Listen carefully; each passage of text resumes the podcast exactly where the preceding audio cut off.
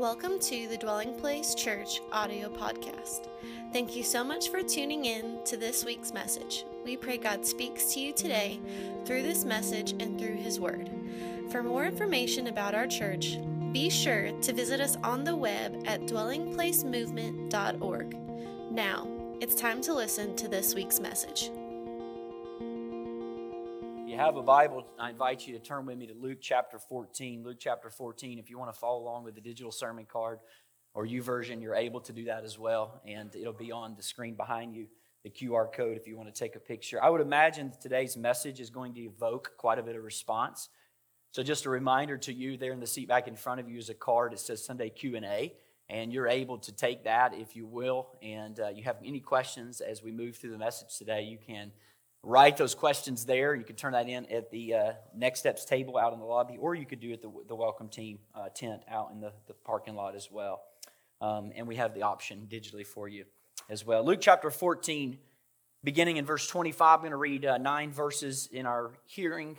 Luke chapter 14, begin with me in verse 25.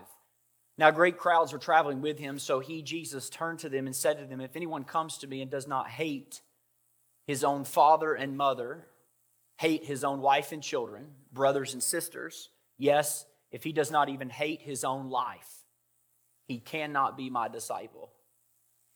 Whoever does not bear his own cross and come after me cannot be my disciple. For which of you, wanting to build a tower, doesn't first sit down and calculate the cost to see if he has enough to complete the tower?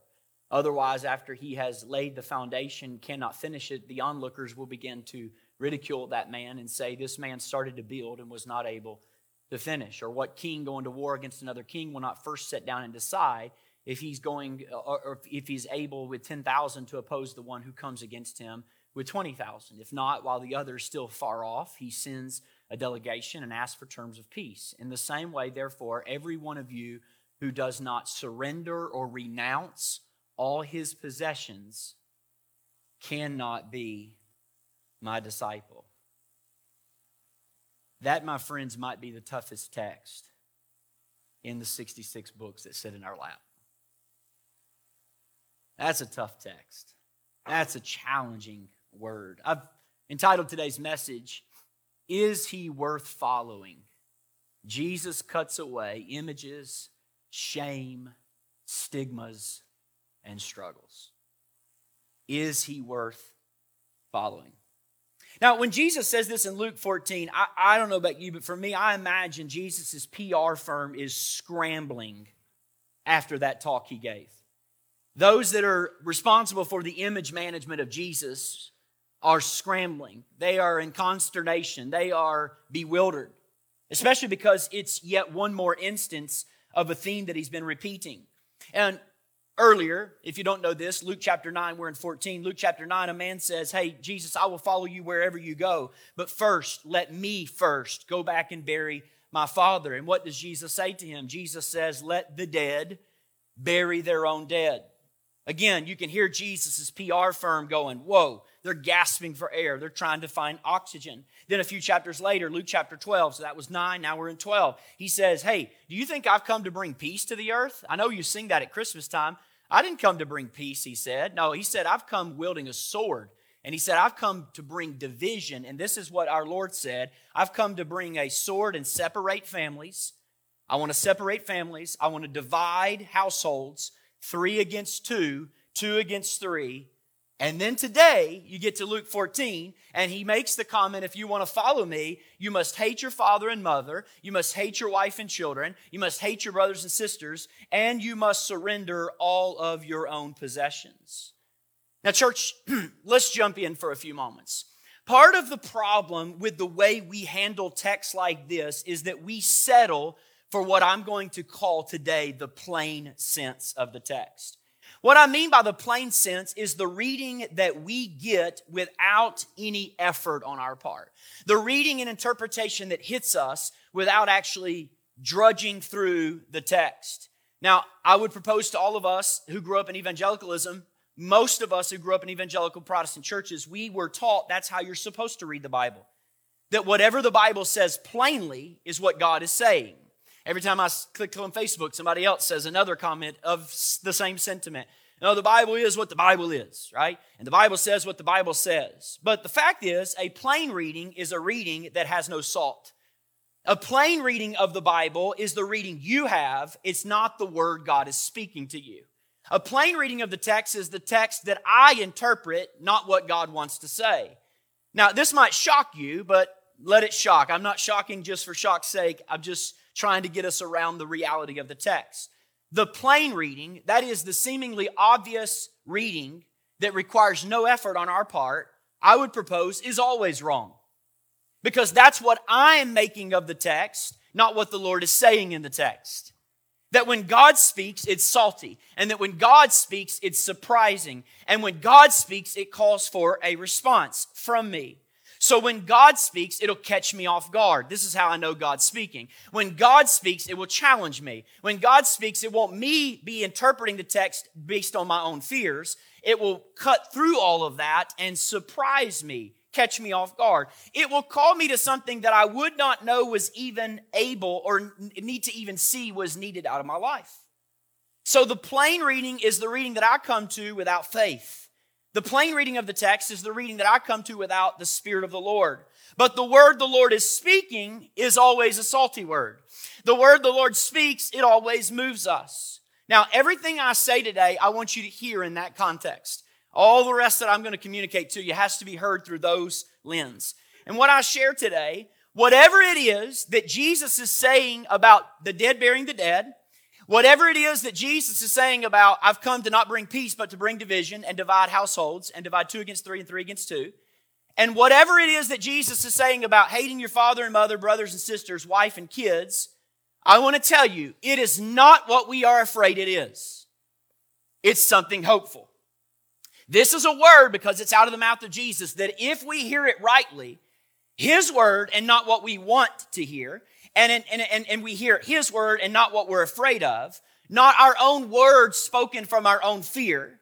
When we hear it as His word, it will orient us to life and it will orient us to abundant life. So, my question is, how do we hear it that way? How do you hear Jesus say to you, hate your father and mother, and hear it in a way that orients life? Well, I think we got to make sense of the text. I want to give you two analogies. One is the antidote, catch this, the antidote to these kinds of and I'm going to say it this way poisonous text is always nearby.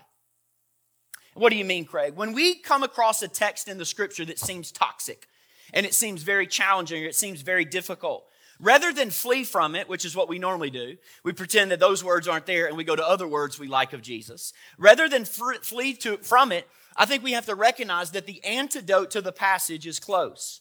In this case of Luke 14, I believe that the antidote is in the other text around it. So, in just a moment, we're going to look at a New Testament epistle called Philemon. Paul writes to Philemon. But this reminds me of something Origen said. Now, I'm going to bring up Origen many times today. Origen was an early church father. In fact, many people, even today's world, still don't call him a church father, but he was a church father in Alexandria in the 400s.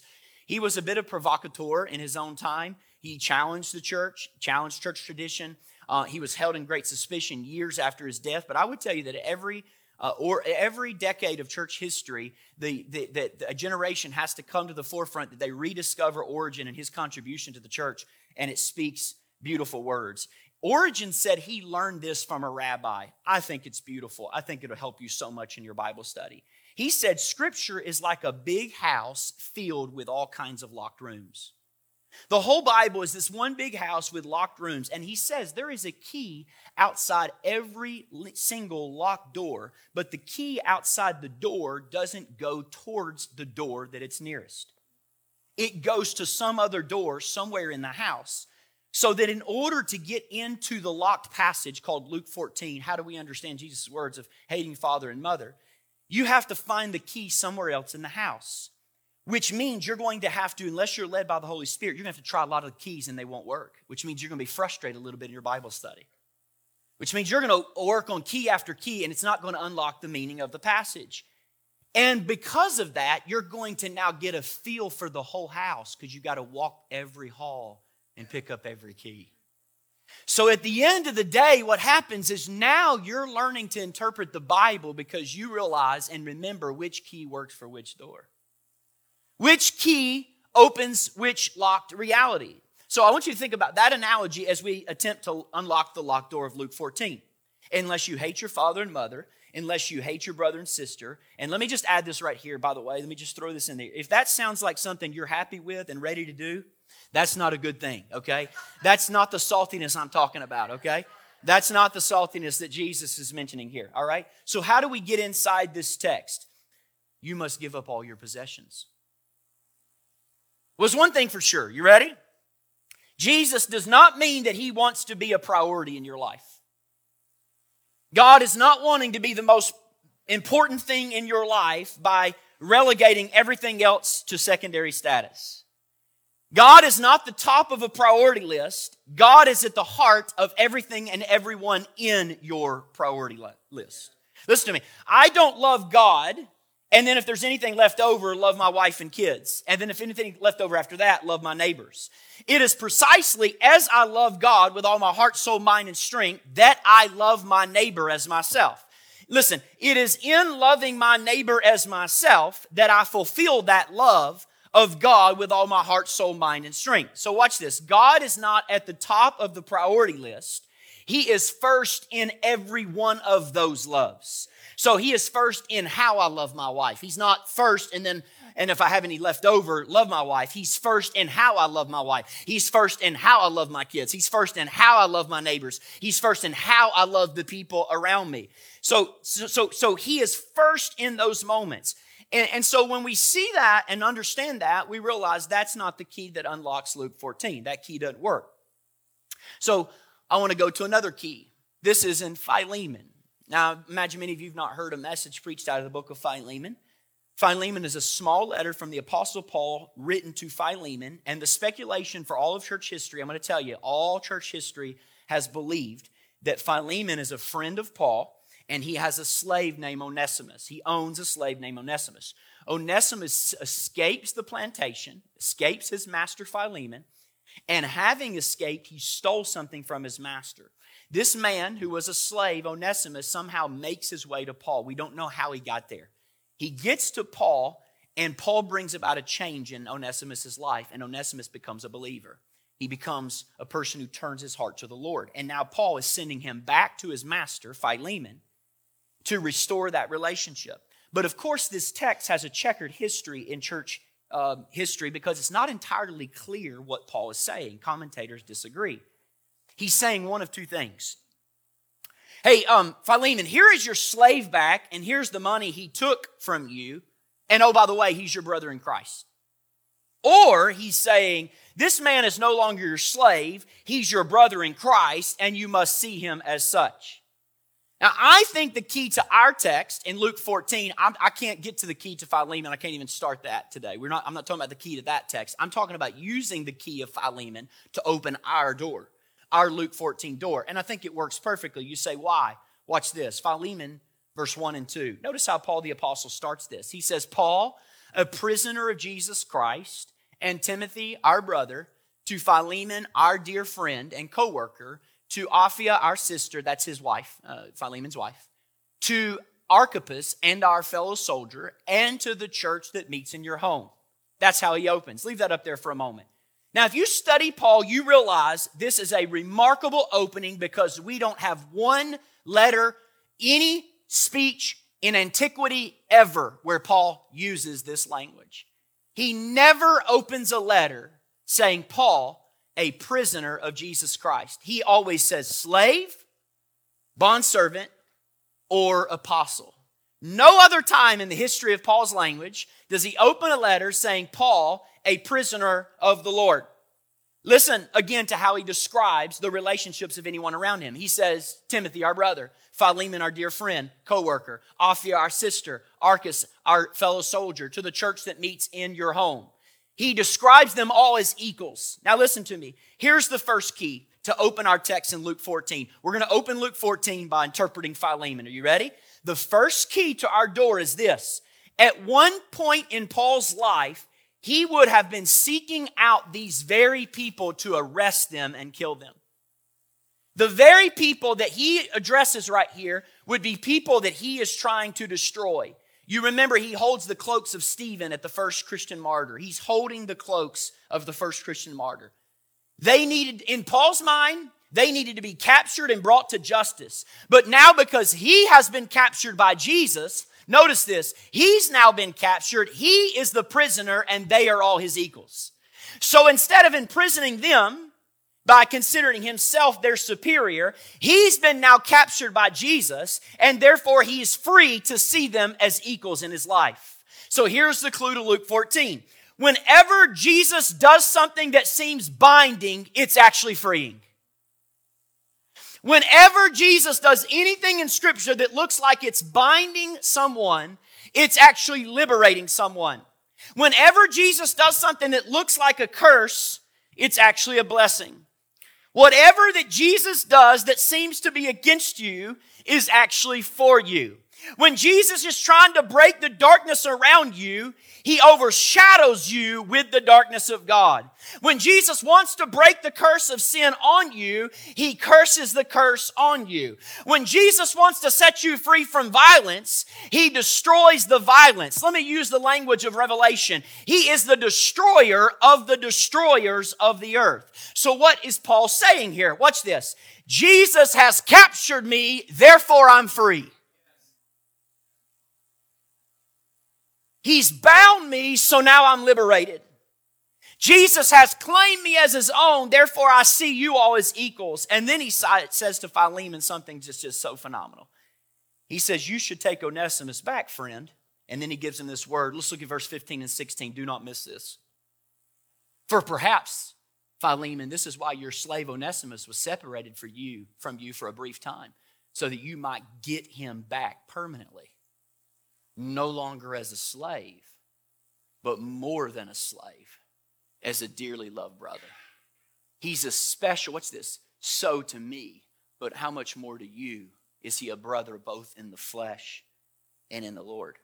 So he's been separated from you for a while so you can have him back forever.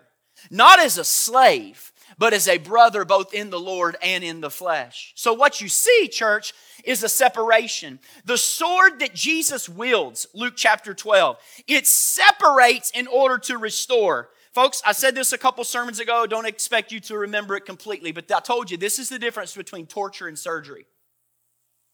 The difference between torture and surgery is when you go on the operating table at Kennestone Hospital, you might not be able to tell the difference between torture and surgery when you're on the table. But once you are well and you look back and recognize what I thought was actually torture was in fact salvation. What I thought was actually killing me was actually saving me. Was in fact God cutting away what needed to be cut away. So in Luke, watch this. We are told we must hate our father and mother. We're told we must hate our wife and kids, our brothers and sisters. We need to hear that not as torture. We need to hear that as surgery. There is a separation happening when you say yes to Jesus. And it's a separation that is a, not a curse but a, a healing separation from the great physician. Watch this. It is the separation that for a little while, so we can be given back to us what becomes forever. And this is only what Jesus can promise us. Listen to me, look at me. He can separate you from other people in such a way that when you are restored to them, you are restored to them in health. Only Jesus can do this. You are restored in fullness. So, watch this. All that is toxic in your relationship with other people right now. Jesus can cut away, and He's the only one that can separate everything that's cancerous from everything that is in you that is whole. And that, you call it what, it will, what you will, that is the work of salvation. Now, watch this. I've given you two keys. Now, let's go back to Luke 14. Put them in the hole and see if they work. What does Jesus say about hating father and mother, dividing three against two, two against three, the dead burying the dead? In your Bible, you have a little heading above Luke 9, above Luke 12, and Luke 14. In all three of those texts, it's going to say something right above it the cost of discipleship. All of your little headings. Most of us know that phrase, the cost of discipleship, by the famous book by Dietrich Bonhoeffer. It's my favorite book of all time, but it's very badly titled. Did you know Bonhoeffer did not give it the title, The Cost of Discipleship? He wrote it in German, it just says discipleship.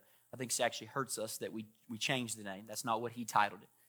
He just called it discipleship. Now, when he, Bonhoeffer, writes the book, he talks about cheap grace. So, what we start doing is we start thinking Jesus is talking about costly grace here. So, the way we, the plain reading of the text, it sounds like Jesus is saying, This is what it's going to cost you to follow me. Now, I want you to think about that for a moment, church. You're going to have to put the thinking cap on. Do you really think Jesus' words to you are this? Yes, you can follow me, but I'm a little pricey. Follow me.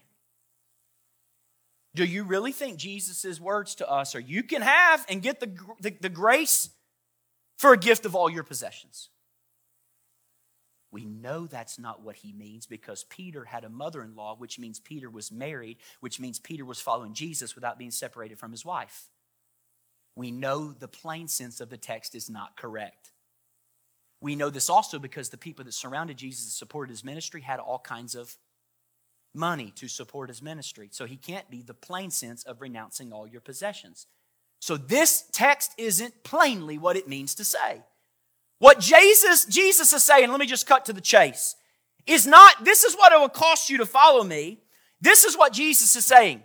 As you follow me, I am going to clear away for you all of the bad relations that are keeping you from being who you are called to be and living the abundant life you're called to live. This is not a threat, folks. This is a promise for Jesus. This is not a price tag. This is not, this is the cost of following me. This is an assurance that God is saying nothing that is currently destroying you will be left to destroy you when you follow me. Listen, Jesus is saying there is nothing left in your life, listen to me, that Jesus is ever going to tell you just accept it the way it is. He is going to do surgery on you. He is going to take away from you all bad relations and everything that's eating away at you and me, He's going to cut away as the cancer that it is. That's the promise for us. We're going to have separations in our lives. But all of those separations are for a greater, full, and complete and final reconciliation. So, Origen, in his sermons on Luke, this is what Origen says. He draws attention to that passage, let the dead bury their own dead. And he says, clearly, Jesus cannot mean this man has no right to bury his father. Right at the heart of the Ten Commandments is to honor your father and mother. Jesus is not saying, Oh, I've thought better about it. Let me change my mind. Dishonor your father. That's not what, the, that's not what Jesus is saying at all. He's not saying don't, don't honor your father. So, so that's the plain sense. That's the plain sense. Don't, oh, no, this is, you can't worry about your father. You got to worry about me. No, no. He's not suddenly changing his mind. Origen says, oh, you better be ready. When Jesus says, let the dead bury the dead, he says this man has an imagined relationship to his father that he cannot reconcile with following Jesus. So in his heart, he sees himself as needing to go settle everything between him and his dad before he can actually take up the work of following Jesus.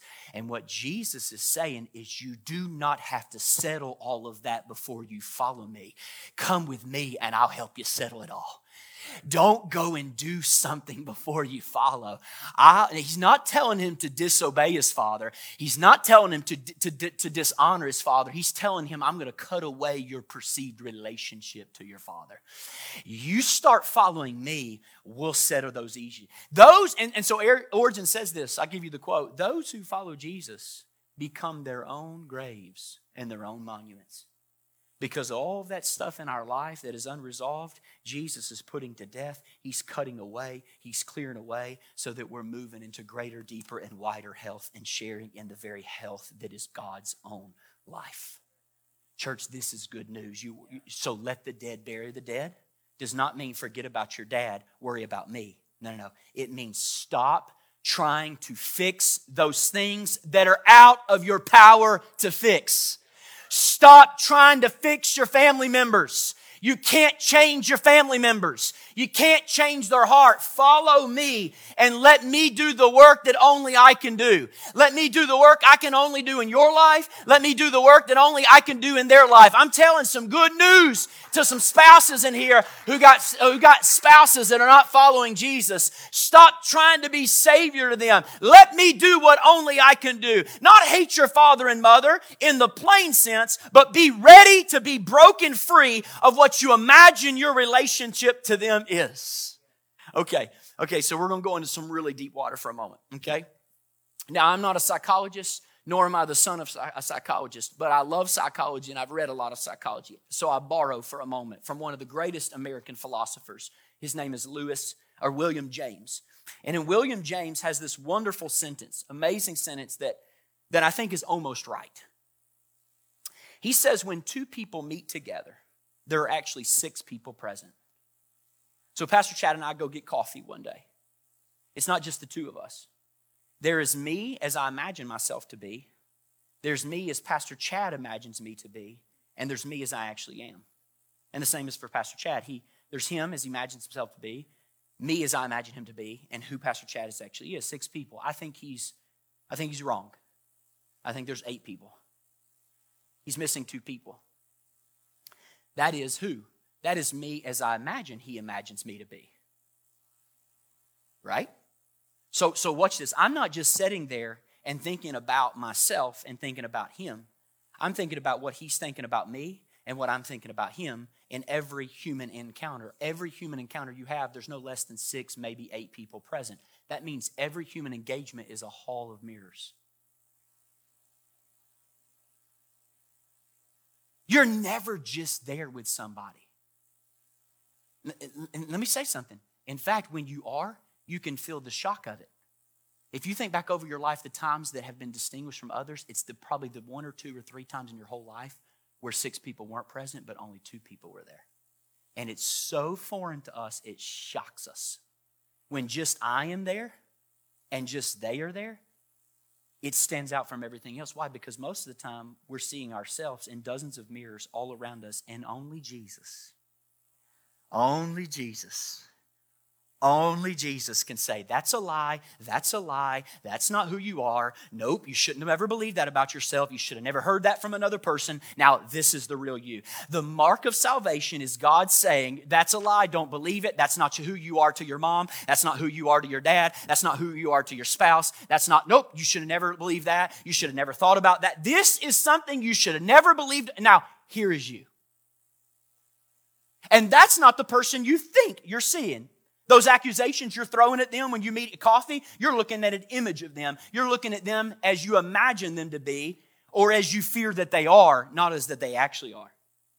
So, what we have to do to follow Jesus is what? We have to bury the dead images in our life. Let God shatter all of those images and mirrors so we can finally stand face to face with another human. So, when he says, I've come to divide two against three and three against two, I've come to bring division, not peace, I'm He's saying, I'm clearing away all the illusions. Y'all, it is astonishing how much negative talk we carry around in our heads about who we are and about who others are. You want to know why America's drowning in anxiety? Can I tell you just for a moment? We drown in anxiety because we're dealing with projections, illusions, and fantasies to the nth degree in every interaction we have. So, watch this. I've talked to you before about how God gives you imagination so you can imagine reconciliation. But here's the problem. Are you ready? When you are eaten up with fear, your imagination starts to work against you. When you're eaten up with fear, the imagination God gave you to imagine a future starts working against you. So, watch this. You start to imagine that things are worse than they actually are, that you are worse than you actually are. And under those conditions, in the darkness and confusion that the enemy stirs in our lives by showing us these mirror images, the only thing that's going to bring healing and peace is the clarity of the word of the Lord that shatters all those false images, cuts away all of that, and lets the dead bury the dead so we can actually go into the future as the people God called us to be. Now, on December 31st, 2016, I suffered a back injury. I'll show you a picture. I was with my son in Tennessee, and he killed a deer, and it fell off of a cliff, went off the bottom of a cliff. And at the bottom of that cliff, we got there and couldn't find it till the next day. And I began to try to, at about a 80 degree steep hill, tried to start pulling it and messed up and injured my back. When I injured my back, a couple days had passed. It started getting worse and worse. And obviously, I got to a place where I could not stand. There was no more sitting. And had to cancel a wedding. And that Sunday, I was supposed to preach and stayed at home. started taking some medication. I'd never taken narcotics in my life. Long story short, it got so bad that uh, I tried to get some help with some decompression, and it went into major back spasms and started pulling my, my vertebrae out of place. And when I did, I was screaming bloody murder. My wife called 911. It was in January now at this point in 2018, and the ambulance shows up, fire truck. They couldn't get up my heel because of the ice. And so they got there, and because literally I was in so much pain, they gave me Versed, which is really not a pain medication. It's an amnesia drug. So you still have the pain, you just can't remember the pain after you're done with the pain. That's what amnesia is. And so they gave me Versed, try to calm me down, and they put me in the hospital. and I go into the hospital for seven days. I'll show you next image. I'm there for seven days. And um, in that seven days, uh, I was given just Valium 24 7. So I have no recollection of those seven days. I don't think that I should have deserved to get Valium for seven days, but that's what happened. And a person who's never been on any kind of narcotics of such, uh, after those seven days, uh, was then given hydrocodone and got out of the hospital. And um, it was about 48 hours, and my world shattered. Um, up to this point in my life, I'd never really dealt with uh, anything that was debilitating as it relates to mental stability. Nothing that at least would not enable you to live life. And I went into a spiral. and uh, in that process, thank God, uh, it was only about 35 days, but because I was coming and I couldn't, you know, bend down to tie my shoes for a few months, and um, of course I was not sleeping. I'd been like four or five days straight with zero sleep, just staring at the ceiling. Um, at this point, I started uh, opening my mind, my heart to the reality of how afraid I should be of mental instability, mental darkness. And uh, there were some good moments from that. I'll show you the next picture. One night, uh, my, my son was there, and my mom, uh, my parents had to help and assist my family a lot uh, during that time frame. And so my mom had some amazing moments, uh, presence of the Lord in my room, just trying to pray for me to get some kind of stability, my head to stop shaking, the dizziness to stop, the spells, the anxiety. And so we had some beautiful moments, but I'll tell you, about day 32, it slowly started lifting, and I lived the rest of 2018 fairly normal fairly normal. Now, it made a significant impact and impression in my life. I had to get on medication in that time frame. I then got off that medication about six months later. And was doing really good all the way to about December. In December, it struck again. The weirdest of time. It was finishing up Christmas Eve gathering and kicked in and became a terrible Christmas Eve for me as I was trying to put on the front for my family, but that lasted for about another 28 days. We got into January. Many of you uh, this season did not know all that I was experiencing. Got into January, and thank God I had this confidence that it lifted once, it's going to lift again. And it did. So I go from about January 28th all the way until September 24th. September 24th, my wife and I, we take the kids to Sky Zone in Kennesaw, Georgia. We just gotten back from a planning retreat.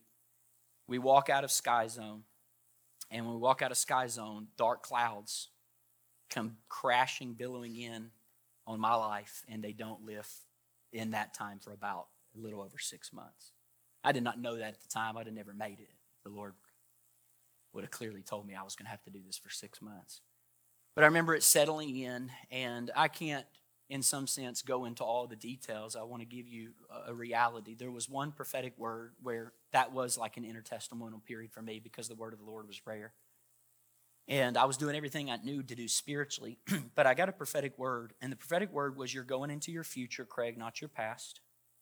You're going as a father, not a son. And the things that are over your head will be under your feet.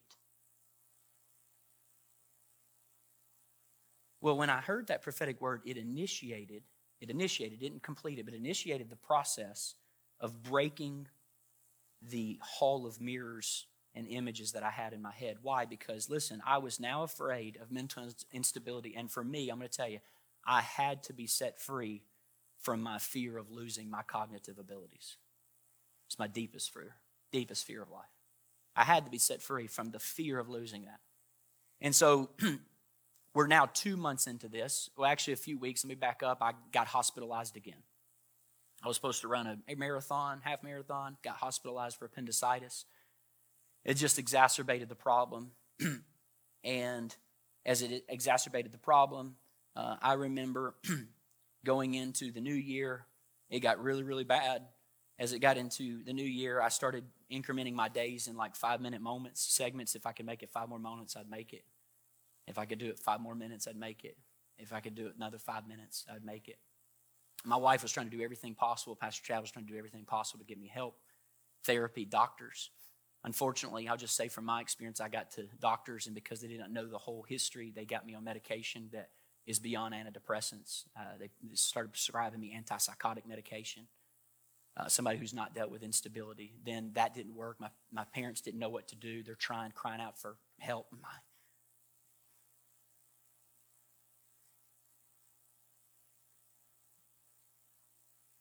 my wife told me just this week she would go into um, it's impossible to talk about this. I'm, I'm like i'm like naked in front of you. Like I'm, I'm bearing you my whole what's what's the what's the dearest to my life? And so she'd go into her um, closet and she would just beg the lord hour after hour lord you're going to have to do something. You have to come through in some way. So because of the proliferation of medications which i should not have been on it made it way worse and so I would get up in the morning, and one particular morning, the enemy kind of seized my imagination and showed me images of me, me murdering myself. It brought so much fear because I could not get it out of my mind. It brought so much fear that I just began prey to this sense of survival. so I go to therapy one day in Buford, and we're driving back, and um, my wife's just trying to make sense of it, and we're driving. We're coming down 20, going towards Cartersville and we passed the National Cemetery, Georgia National Cemetery, and we're crossing Knoxbridge Road.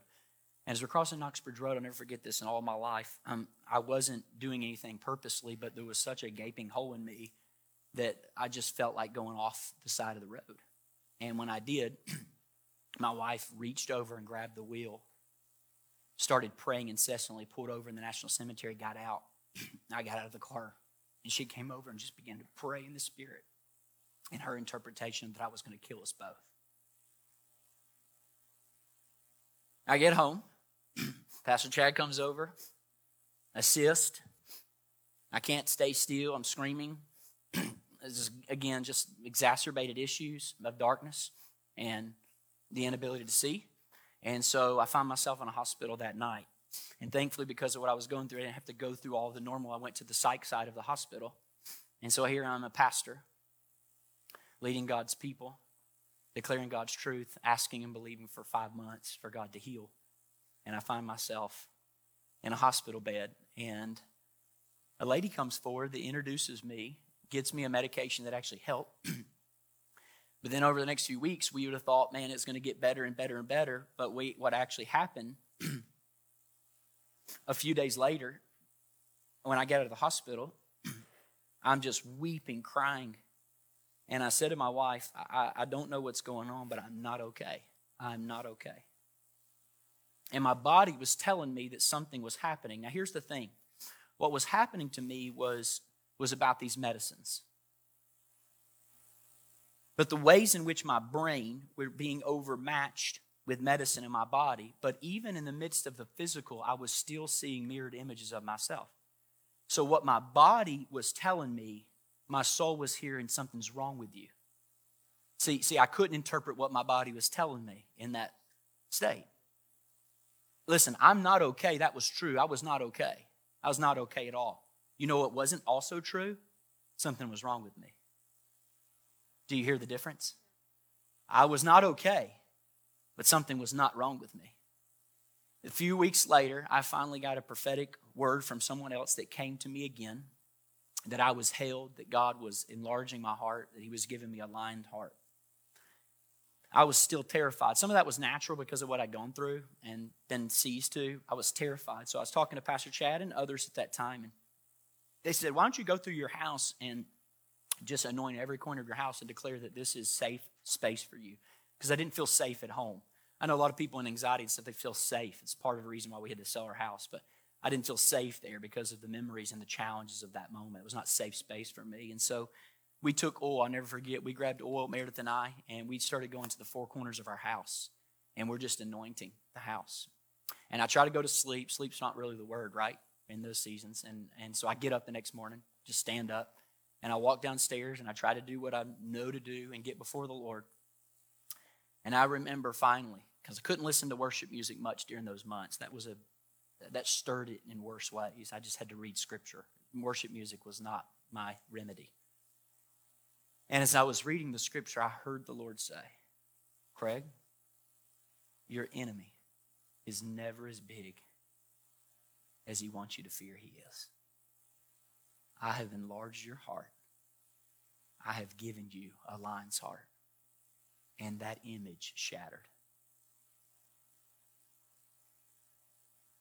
The, the hall of mirrors shattered.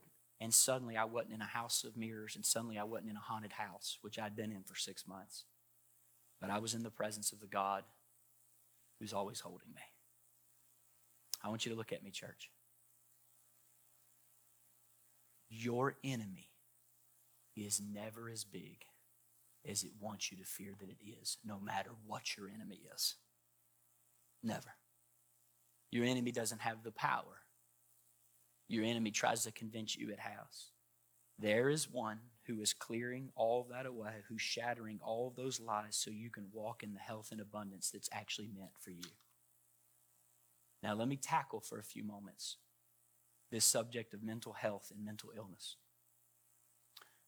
You can obviously know that's coming from a deeply personal place, but I want to speak to it in a way that's going to serve us well as a church.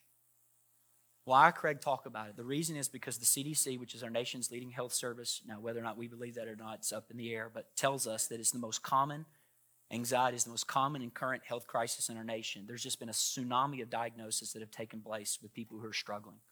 The Lord finally gave me release on Monday of this week to, to share this in the message. I've, I've not shared this for you all in, in three years. And when He did, I opened up my phone and I saw that Allison's husband, Twitch, who is Ellen DeGeneres' DJ, who has it all together with three kids, and we watch on Instagram and dance reels all the time. He, he took his own life this week. Now, it's apples and oranges because we don't know if he knew Christ and knew the hope of salvation. We don't know any of those, but it just goes, goes to exacerbate and serve the problem, the reality that is at the forefront of American life. Listen, I sit with people regularly, and they're swimming against the waves of something that's going on inside, and I can tell you this too many people silently struggle and I just think it's important for us. I don't know what your idea of church is, but I think it's important for us to say to anyone from any place, in any condition, you can come and find the grace of Jesus Christ at our church. You can find grace. No topic is off, no situation's too dim. You can come here and you can open, open, openly struggle. Now, the thing I want to tackle today, just for a few moments, I want to talk about the stigma, struggle, and shame of mental challenges. The stigma, struggle, and shame. There was a study done at the University of Auburn just recently where they did an experiment, watch this, to gauge if people were more or less compassionate towards someone based on what they knew about their health. So they brought people in, they put them in a waiting room, and they said it was actually going to be an experiment on learning new information. And then they put someone beside them that they looked like another subject, but the truth is they were an actor. So the actor would begin to chat up with the person about life, and the actor was in some way to work in the conversation that they had a mental illness. Some of those actors were told to disclose that their mental illness was tied to biochemistry and what they were as makeup, like it's a disease. Half of them were told to disclose that it was actually the result of childhood trauma. What they wanted to see is how Americans reacted based on what disclosure was. So, after a few minutes and after this was done, the subjects and actors were brought into a room, and the subjects were told to organize things in a certain pattern and then they were to teach the actor the same pattern. But here's what they were told if the actor messes up, and the actor's the one with the mental illness, you can push this red button, and the red button will zap the person to correct them. Now, some of you are like, man, that sounds like a good idea with my spouse. That sounds like a great idea. So, so they would go in and organize them, and here's what they found. It was really astounding that people who said the cause of their mental illness was biochemistry received more frequent and longer zaps than anybody else involved. And they concluded that Americans, their compassion fades for people because most people don't believe mental illness is actual disease. Yes. They don't believe mental health is an actual challenge, according to biochemistry. So, so here's why I tell you that story. If that's happening in a place of higher education, the best and brightest, how much more are stigmas taking place in culture and the church when it comes to the topic? of mental challenge. I actually think the stigmas around mental illnesses are one of the reasons that people never find healing. I think they exacerbate everything in the situation. I think stigmas for those that are suffering with a mental illness make it impossible for them to open up and ask for help. I think it, I think it, I think those stigmas make it really difficult for people who are related to those with mental illnesses to understand and help. I think stigmas keep churches that are called to be places of helping we don't know how to handle those situations. And I actually think this that the only person that benefits from stigmas is our spiritual enemy because he uses them to what? To like lies, to cause us to live in shame and to disable ministries and to keep people who are suffering from the help that they actually need in life. So before we talk about symptoms, we got to talk about stigmas. And what I want to do just for a quick moment is I want to talk to you about three really important stigmas and I want to give you three important truths. Okay? I believe it's just going to send us off in this journey, help us to actually be the church God wants us to be. More people struggle in Christmas time than they struggle in any other time of the year. So let's talk about the stigma. And by the way, if this happens to be your issue today, here's the first stigma. Number one, we misrepresent what mental illness is. In our culture, it's very common for us to take psychological terms and tie them into things that we're experiencing in a very casual way. It's damaging. So let's let's you know, some of us, I'm depressed, man, because my team lost last night. I'm so anxious because I got all this to do this week. I hope to get my to do list done. I'm anxious. My pet is schizophrenic. Be careful. Sometimes my pet's good, sometimes he's bad. The problem is, though, your team can lose and get destroyed, and you haven't even scratched the surface of depression. Like, that's a real condition when someone's biochemistry, regardless of why it happens, turns on them and they go to fight their own wiring to survive life. Listen, I know you got a lot to do, but you don't have anxiety because you got a to do list. That ain't anxiety. And anxiety when you're not feeling the pressure of the holidays. That's not anxiety. Anxiety is when someone's own makeup starts to hold them prisoner from relationships and experience and requires treatment and intervention in some way. Yes. That's anxiety. When somebody's debilitated and can't take another step forward, that is anxiety. So for many of us, we have to realize when we hijack terms, we keep people from healing. So if we commonly use terms in our everyday casual way. So for us, we have to create space in our mind for what mental challenges actually are. You know, the funny thing is, if someone has the flu, you don't think any different of them.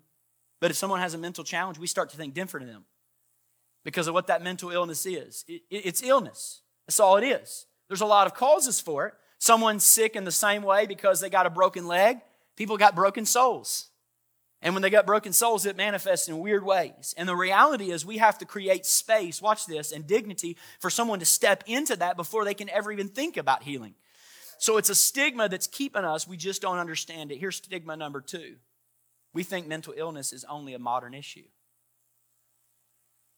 We think it's only a modern issue, like it's something that's just happened vogue and become vogue recently.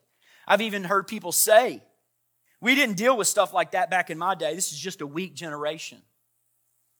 Listen, that couldn't be further from the truth. In modern times, we know more about mental health, but the truth is, since the Garden of Eden and sin entered the world, mental illness and mental challenge has been a struggle. It's a part of the human condition, and I can actually prove it to you just for a few moments by showing you some of the heroes of the faith in the Bible struggle with mental challenges at times.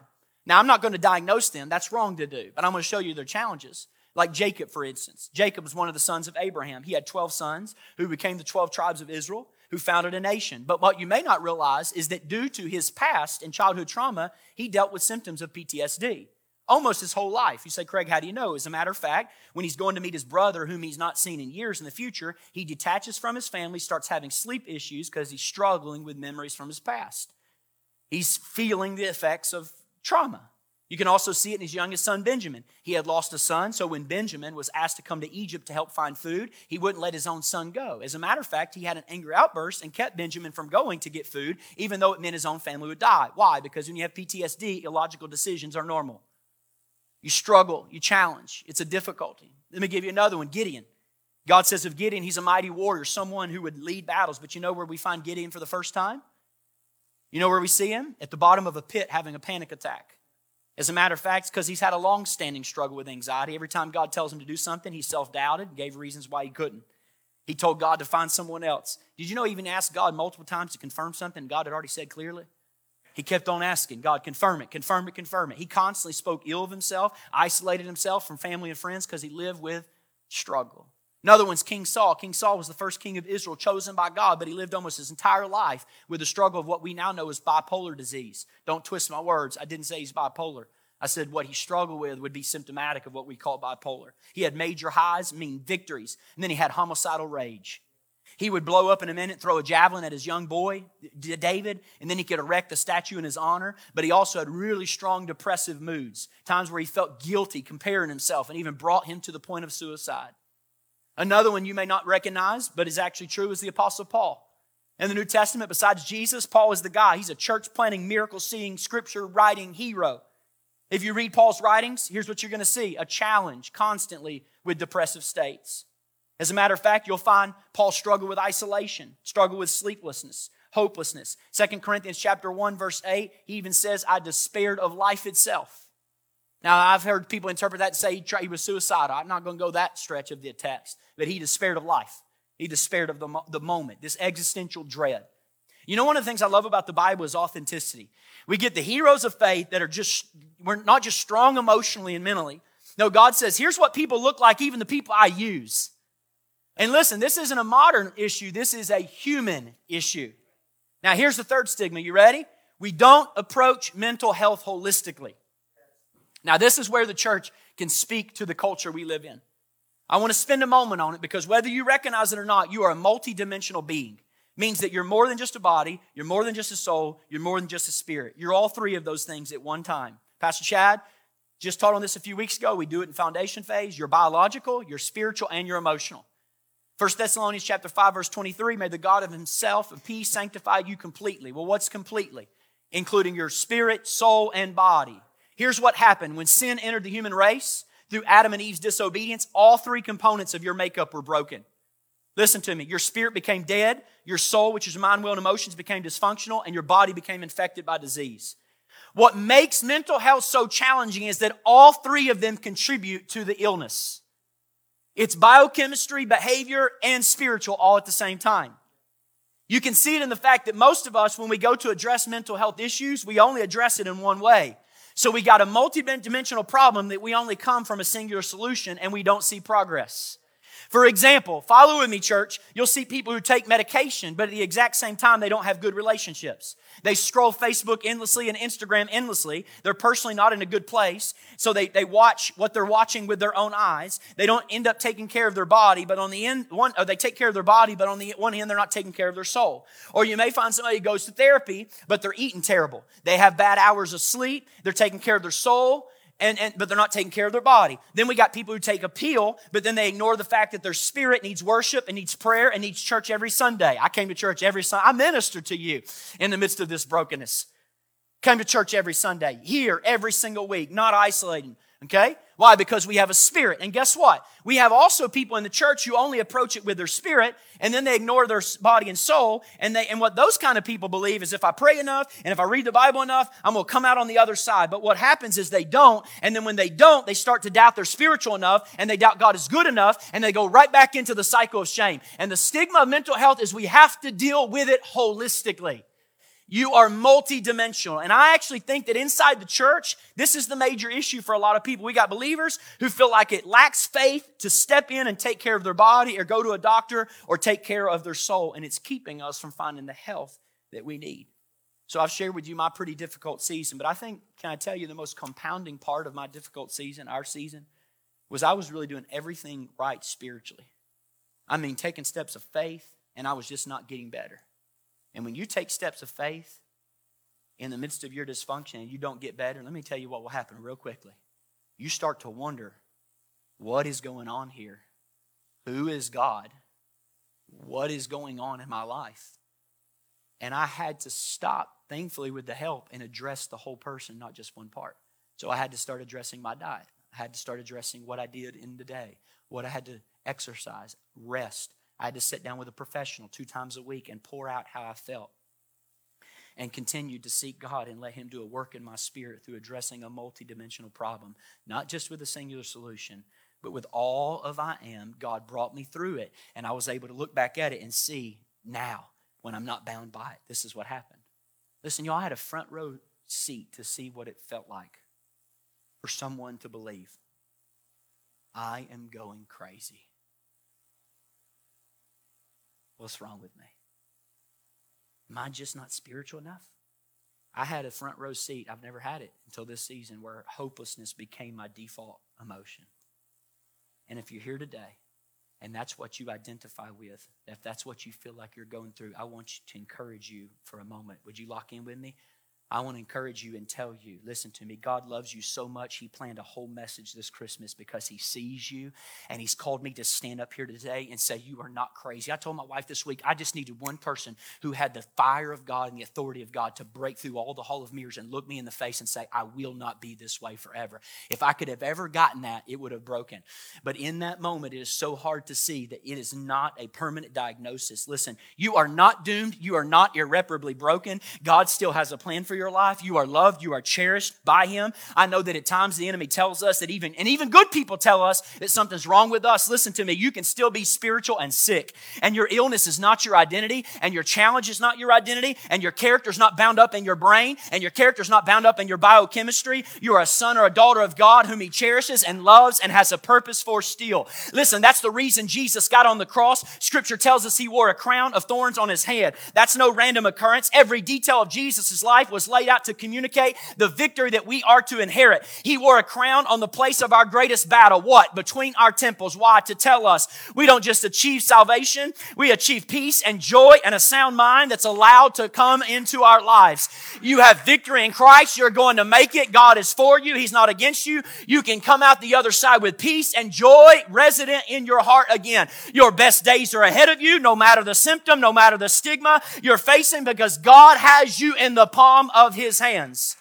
He has you in the palm of his hands. And listen to me, it's true. Now I want to give you real quickly, I want to end with this three truths that fight those stigmas. Here's the three truths. Regardless if you're in a mental health struggle or not today, these are truths that you have to anchor into your life. Here's the first one. Are you ready? Number one, God is present in your struggle. God is present in your struggle. Man, that's hard to believe. That's so hard to believe when you're having a panic attack. It's so difficult to believe when your son is schizophrenic in an episode. It is so hard to believe that God is for you and God is not against you and God is with you. When you're in a deep, dark depression, but the reason, the reason we question that is because for most of us, that's what our theology is. So if things are going good, God must be present. If things are going bad, God must be absent part of the life of a believer, regardless if you have a mental health struggle or not. Don't get caught in that for a moment. This is something you got to mature into. You have to get to a place where Scripture and not your struggle defines who God is.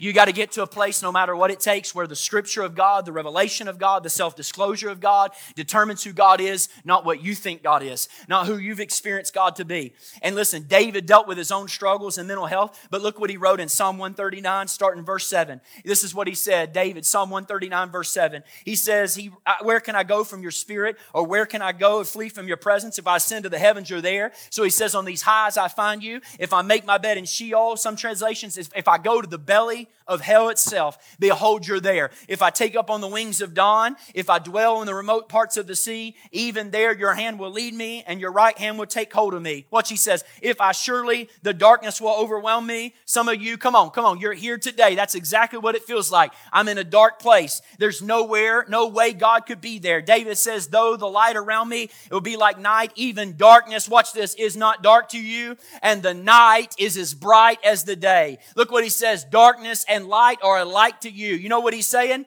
He's saying, you see me, God. Look at me, church.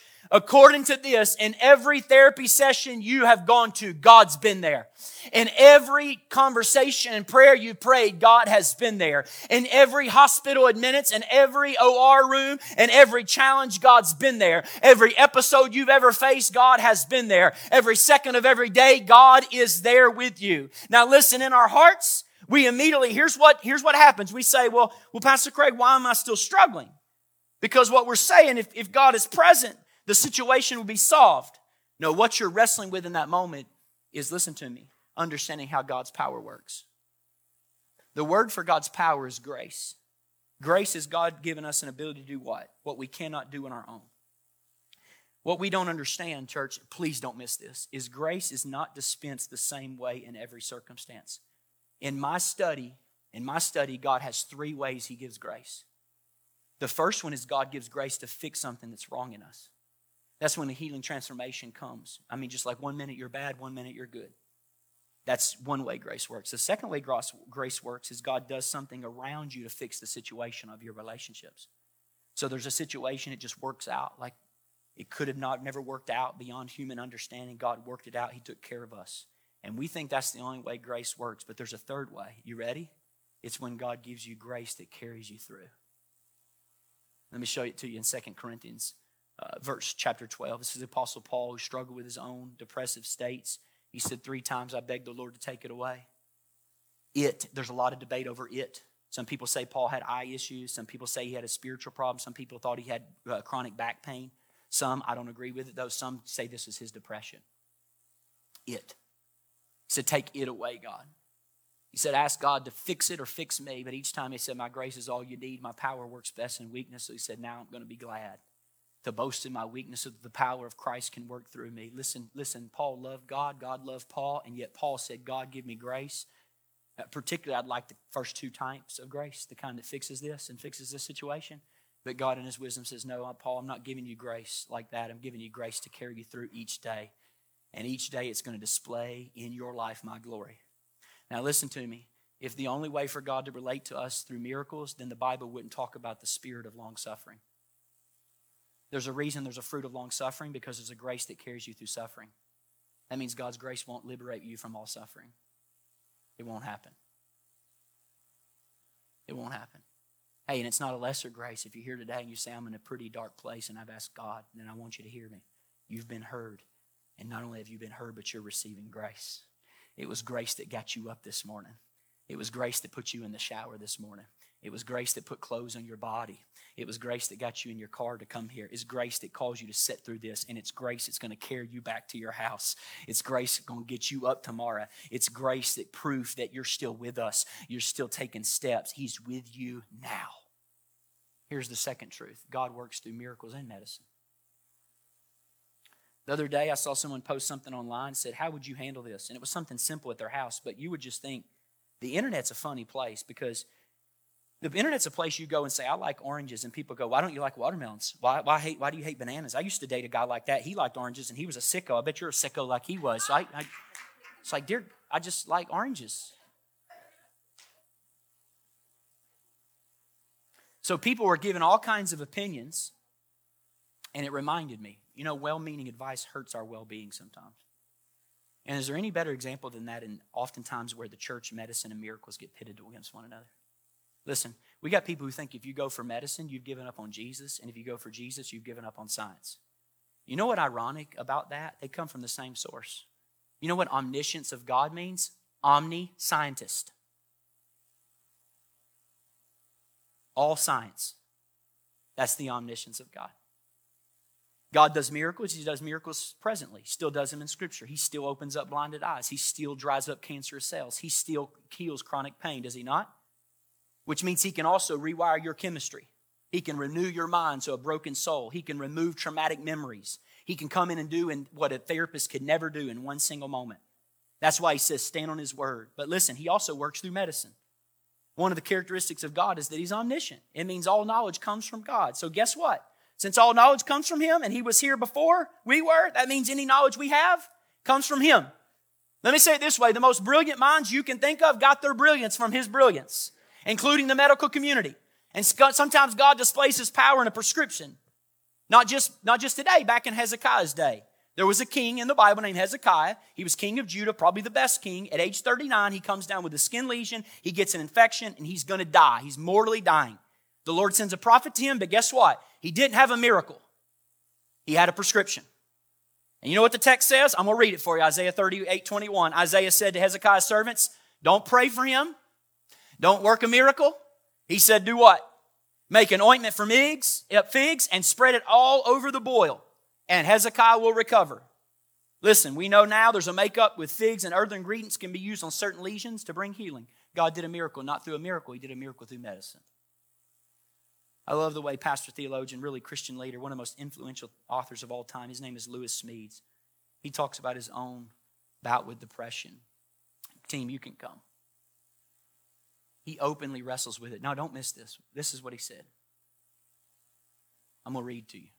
I must be honest and tell you that God comes to me each morning and offers me a 20 milligram capsule of Prozac. God comes to me and clears the garbage that accumulates in the canals of my brain overnight and gives me a chance to get a fresh morning start.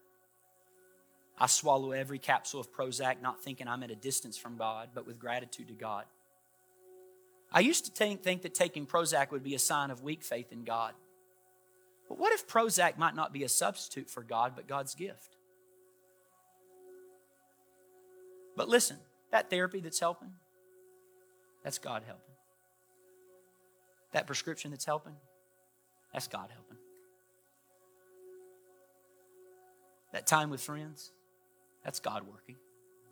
Because every good and perfect gift comes from your Father above. Miracles and medicine. Here's the last one God's calling on your life has not been lost. I think this is the real struggle, y'all. I think some symptoms are difficult, but what gets mixed into all the symptoms comes shame. Mamas, look at me. Shame comes when it's a mama saying, Man, I should be stronger for my kids. Why am I going crazy right now mentally? You know when shame comes? When daddy gets attacked and dad says, Man, I'm supposed to be the provider. How can I how can I experience something so debilitating? You know when shame comes, a supervisor says, I'm supposed to have it together and I feel like I'm coming apart. Shame comes when a Christian says, I'm supposed to have Jesus in me and I'm struggling to get out of bed today. See, shame doesn't just want to be present in your life, it wants to start predicting your future. And there's only two ways to deal with the shame. You have to hold up its claim against the God's word, and you got to call it for what it is, call it a bluff, and say you're a liar, shame. Look at Romans 11 29. For the gifts of God, this is what he said, and calling of God are irrevocable. He does not withdraw what he's given, nor does he change his mind about those he gives his grace to. He called, I love when translation says the gift of God comes under full warranty. You know what that means? God bought a warranty because the only reason you buy a warranty is because you know something's going to break. God knows you're going to break. God already knows you're just a glorified dirt ball. He already knows you're going to think you're crazy. He already knows some days you're not going to be able to get, get out of bed. He knows some days you're not going to know your left from your right. And He put a full warranty on, on buying you. He put a full warranty saying, Listen to me. God knows, he, he knows we can't carry it. He knows we can't make it happen. He says, I'm going to need a warranty for that Craig. But I'm telling you, I'm not giving up on him. I still got a call. There's a, still a gifting on his life. He's under warranty. And what they go through, in addition to that, all you have to do is just take what shame says and go, you know what? This can't be true because there's no such thing as called and not called. There's no such thing as perfect and imperfect. He said, everything was going great. Notice this text God will not revoke his calling. He will not revoke his calling. Years ago, my middle child was just really small, Marley. We were having a great day together. She's just coloring with her crayons. This is before colored pencils. And we weren't we were living in our first house here. And she just starts screaming bloody murder. And you know, I dad trying to comfort her. And I'm looking down finally to see why she's screaming. And she's screaming because she had pressed too hard with her color crayon and, and, and the crayon had broken. And I guess the thought of not being able to finish her masterpiece just ended her life. She's crying full throated. And here I am looking for another color, trying to go around. I'm trying to talk her off the edge, but I can't. She's getting louder and louder. I'm getting more unnerved. And then I had this brilliant idea. I picked up the crayon and I pulled back the broken pieces, beyond the broken pieces, the paper that exposed more of it. And I put it in her hand and I grabbed her hand and put it on the deal.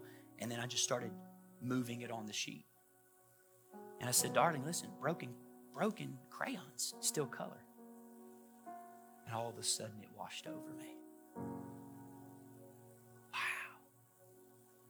The Holy Spirit spoke to my heart and said, Yes, broken crayons still color. And broken people still have a calling. We're all broken. We're just broken in different ways. And we serve a God who's asking us this morning would you put your brokenness into his willing hand? Is Jesus worth following? You bet your bottom dollar. He'll cut away the images, the shame, the stigma, the struggle. Thank you so much for listening to this week's message. If you would like more information about our church, Be sure to visit us on the web at dwellingplacemovement.org.